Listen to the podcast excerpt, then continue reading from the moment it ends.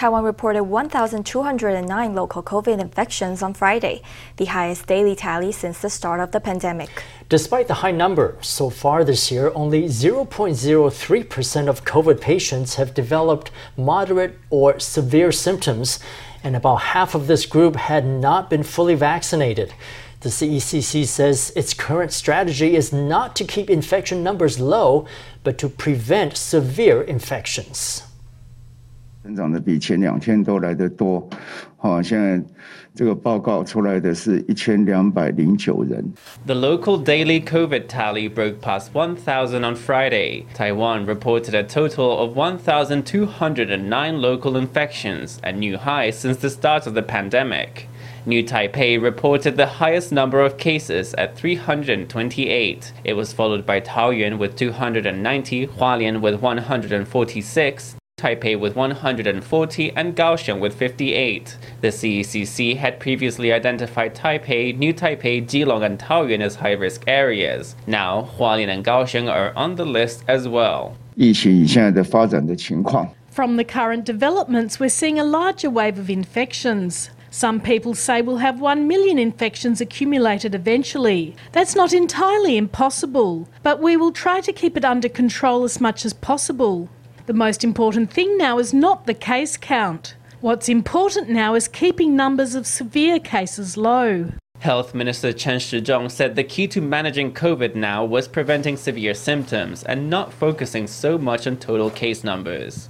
Taiwan added 10 patients with moderate COVID symptoms on Friday. They were patients aged between their 40s and 80s. Their symptoms included pneumonia and low oxygen levels in their blood. Most of the patients had previously diagnosed cardiovascular conditions, high blood pressure, or chronic hepatitis B. So far this year, Taiwan has seen 29 patients with moderate or severe symptoms and 2 deaths with COVID, meaning only 0.03% of patients developed severe symptoms. Among them, 48% were not fully vaccinated.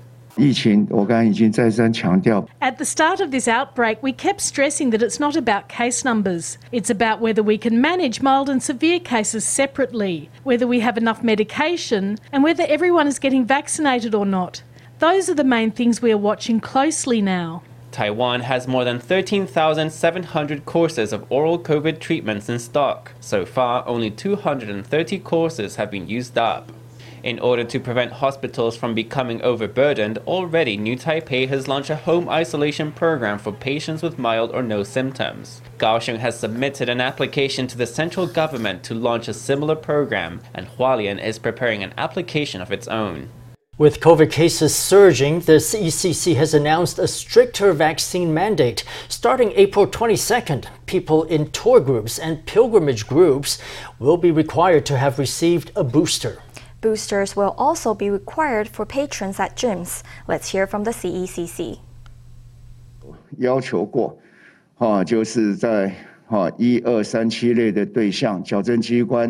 We previously required 2 COVID vaccine shots for people in priority groups 1, 2, 3, and 7, along with employees of correctional facilities and funeral parlors. Now, starting on April 22nd, they must also get a COVID-19 booster. We also ask everyone to maintain social distance when spending time with strangers. If you are unable to keep a safe social distance or in prolonged contact with strangers, for example, when participating in religious processions as part of a pilgrimage group or as part of a tour group, you should be boosted as well. Booster mandates have been in place for adult entertainment venues since April 1st. In gyms, if you can wear a mask, then wear it. But if you can't wear one, we won't require you to do so. If you want to take off your mask, you must be boosted. Travelers in tour groups will need to provide proof of vaccination when signing up for the package. The booster requirements applies only when traveling with strangers. Groups of friends and families traveling together or students in graduation trips will be exempt from the rule. Taiwan is ramping up production of rapid tests as local COVID cases continue to rise. The government has announced it aims to requisition 40 million test kits a month until July, with the help of 5 local medikit firms. Underscoring the urgency, the government has dispatched hundreds of soldiers to all 5 companies to help with production. Rapid test kits have sold out, forcing customers to leave empty-handed. People phone in, but the pharmacist can't tell them when tests will be back in stock. They've heard that there might not be tests left, so they hoard them. At another pharmacy, the shelf for rapid test kits has been empty for a week. Fortunately for the customers, rapid test kits are still available at many convenience stores and supermarkets. With COVID cases on the rise, the Executive UN has announced a plan to requisition them.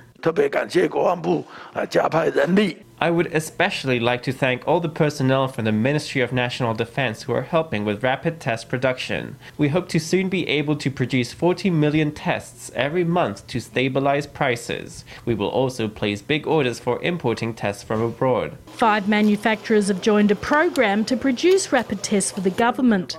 The firm with the biggest output capacity is Tidoc Technology Corporation, which will produce about 30 million tests per month during the requisition period of April to July. 600 soldiers have been stationed at 2 Tidoc plants. Together with more than 500 employees, they crank out test kits round the clock. We hope that within 2 months we can produce 1 million tests per day to produce 30 million tests per month. We've suspended their export in this initial period. CDC Director General Joel Jahal says that once supply is sufficient, the government will consider launching a rationing system to distribute test kits. The system would allow members of the public to purchase test kits at affordable prices at select times with their national health insurance card. Amid a sharp rise of COVID cases in Hualien, the majority of events in the National Middle School Athletic Games have been postponed. The games were originally scheduled to kick off on Saturday in the East Coast city. 6 of the sports competitions, including tennis and archery, will go ahead as scheduled. But for all other athletes, Friday was a day to rush to cancel transport and accommodation arrangements. At this TRA ticket counter, a sports coach hands over more than 20 tickets in exchange for a refund. Securing a large hotel room like this one was no easy feat, but now the booking has to be cancelled too. The National Middle School Athletic Games had originally scheduled to kick off on Saturday, but now they have mostly been postponed. It's a huge blow. It was so difficult to book train tickets and accommodation, and now we have to cancel all of that. It really is a little troublesome. Everyone had planned around this, and now it's all postponed. This, of course, will have some impact on training. To protect our athletes as well as their coaches, parents and teachers, and after communicating with the Administrative Deputy Minister Lin from the Ministry of Education, we have decided to postpone the games. Hualien has seen rising COVID numbers in recent days, including a cluster detected at Hualien Hospital, which was originally supposed to offer medical support at the Games. Hualien Commissioner Xu Zhenwei on Thursday announced that most of the Games' sporting events will be postponed. Only 6 will go on as scheduled, including tennis, weightlifting, archery and taekwondo pumse. For me, there's nothing I can be upset about. Above everything else, I care for children's health. Kids' health is the most important thing. Despite all the preparations and precautions, athletes who had been itching to put their skills to the test will have to wait a little longer before they get the chance to compete. To help Ukrainians who are fleeing the war, Taiwan and Poland are working together to hold a charity concert to raise funds for Ukrainian refugees. The event is scheduled for April 17th at the National Concert Hall in Taipei and will feature works by Ukrainian and Polish composers. Our reporter Stephanie Yang has the details.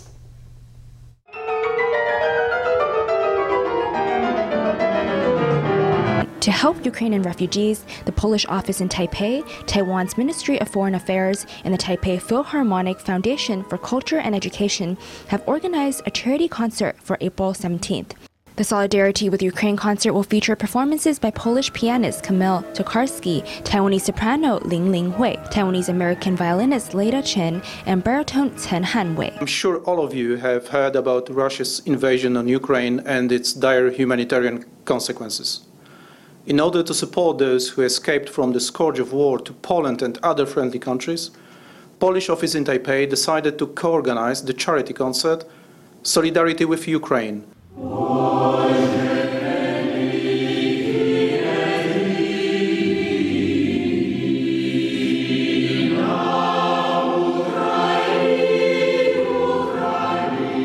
Pieces that will be performed is Prayer for Ukraine, a patriotic hymn composed by Ukrainian composer Mykola Lysenko. Musicians will also perform Prelude Op. 33 No. 1 by Sergei Bortkiewicz, a Ukrainian-born composer and pianist of Polish ancestry. We do have music pieces from Ukrainian composers and also Polish composers. In addition, we have Forest Requiem, which is a requiem to comfort people, not to terrify people with death like other requiems. This one is to comfort people. And also, we do have a special piece. It's called Prayer for Ukraine. It is a simple prayer for Ukraine, the land, the people. And the ticket sale and also the donation will become a fund, which is going to dedicate to the Ukrainian people, especially for the refugees in other countries. Proceeds from the concert will fund relief work to help Ukrainian refugees.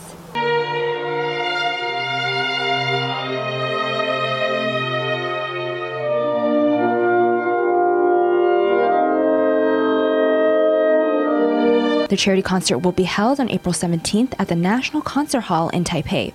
Organizers of the event hope that the concert will not only encourage more people to take action to help refugees, but also spread peace and love.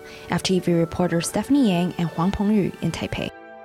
President Tsai Ing-wen on Friday received a U.S. congressional delegation at the presidential office, led by Republican Senator Lindsey Graham. The bipartisan group is composed of 6 members from both chambers of the U.S. Congress. During the meeting with Tsai, Graham said Washington would make China pay a greater price for what it's doing all over the world. Meanwhile, Robert Menendez, a Democratic senator in the delegation, revealed that the delegation had been under considerable Chinese pressure to cancel their trip. Warm greetings and COVID-friendly elbow bumps. President Tsai Ing-wen met the American congressional delegation in her first public engagement since being released from isolation on Friday morning. The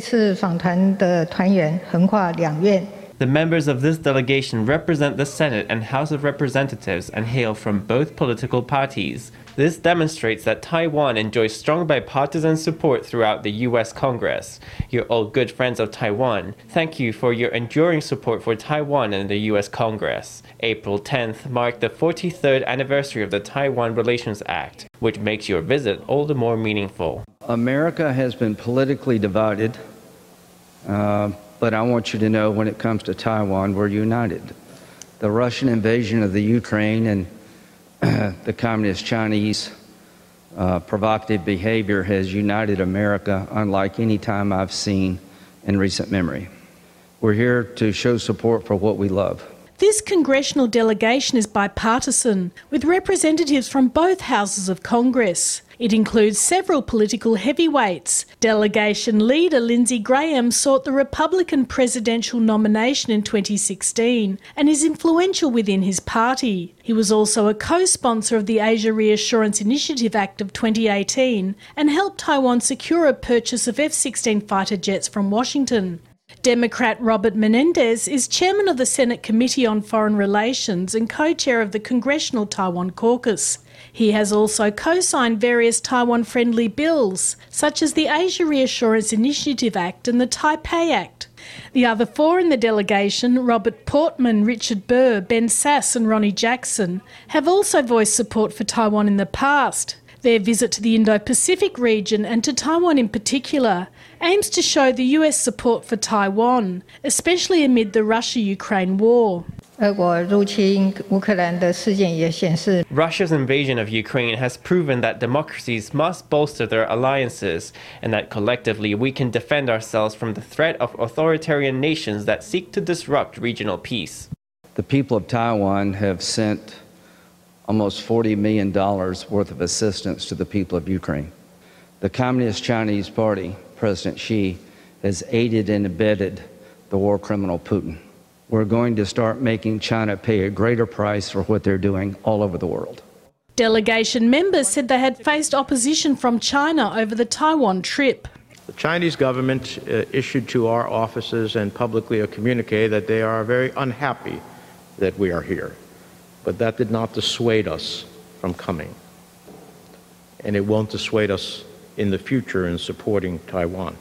China's opposition to the visit did not deter the politicians, but in fact steeled their determination towards supporting Taiwan. The delegation's Taiwan itinerary was less than a day, but they didn't leave without a taste of local cuisine. After their arrival on Thursday night, the representatives were treated to popular brands of guabao and sweet tangyuan, thanks to arrangements by the presidential office. After 5 years of imprisonment in China, Taiwanese human rights activist Li Mingzhe has finally returned home. The NGO worker who had been accused by China of subversion of state power in 2017 arrived in Taiwan on Friday morning. In a Facebook post, Li thanked everyone who had helped him. Now in quarantine, he said that isolation in the two nations was very different. He said that in Taiwan, he felt hugged by love, while in China he felt overwhelmed with terror. In a statement, his wife said the activist would give a press conference about his time in China after his quarantine period is over. Are you a fan of pecans? The sweet and buttery nut has a strong connection with the US, which produces 80% of global supply. The American Institute in Taiwan recently held a special event to highlight the many uses of the floral foresty tasting nut. Bread, flavored butter, frozen honeyed yogurt, caramel apples and potato chip appetizers, or even candy floss with sandwich cookies. All these sweets have been made by Michelin star chef Angela Lai using American pecan nuts. This pecan sauce ice cream is very special, featuring slivers of pecans soaked in vinegar. We blanch the pecans after slicing them, and then soak them in vinegar, with some cinnamon, star anise and ginger. The sweet and sharp combo was a hit with AIT director Sandra Odkirk. The AIT held this event to promote American pecan nuts on April 14th, which is Pecan Day in the US. Pecans are usually reserved for desserts, salads and garnishes over there, but Lai designed an entire menu of innovative dishes based on the ingredient. Throughout my childhood, my grandparents who lived in Oklahoma had this enormous pecan tree in their yard. And so every year at the holidays, we got this big, like, burlap sack of unshelled pecan nuts, and then would spend sort of the school holidays cracking the shells, and then we would eat them and bake them with my mom. Odkirk has lots of fond memories eating pecans as a child. They make a very nutritious snack.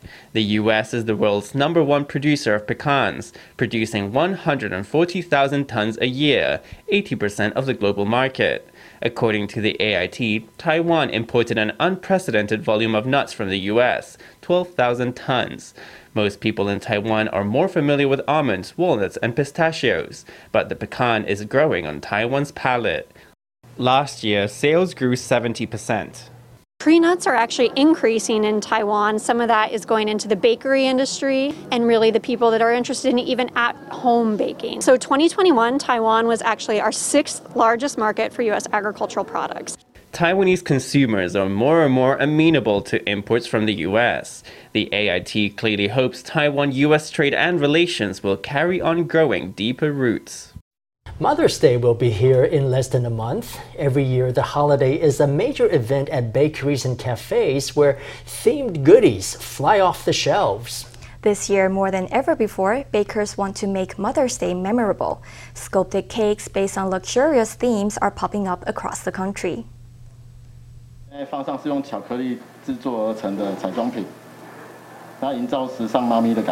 Chocolate shaped like a perfume bottle and lipstick are placed on a pastel pink strawberry cake. As Mother's Day approaches, many chain cafes and bakeries are launching show-stopping themed cakes like this. Last year, this cafe sold 200,000 cakes, and this year the goal is 210,000. The main theme this year is fashion. As the shape of the cake, it's very eye-catching.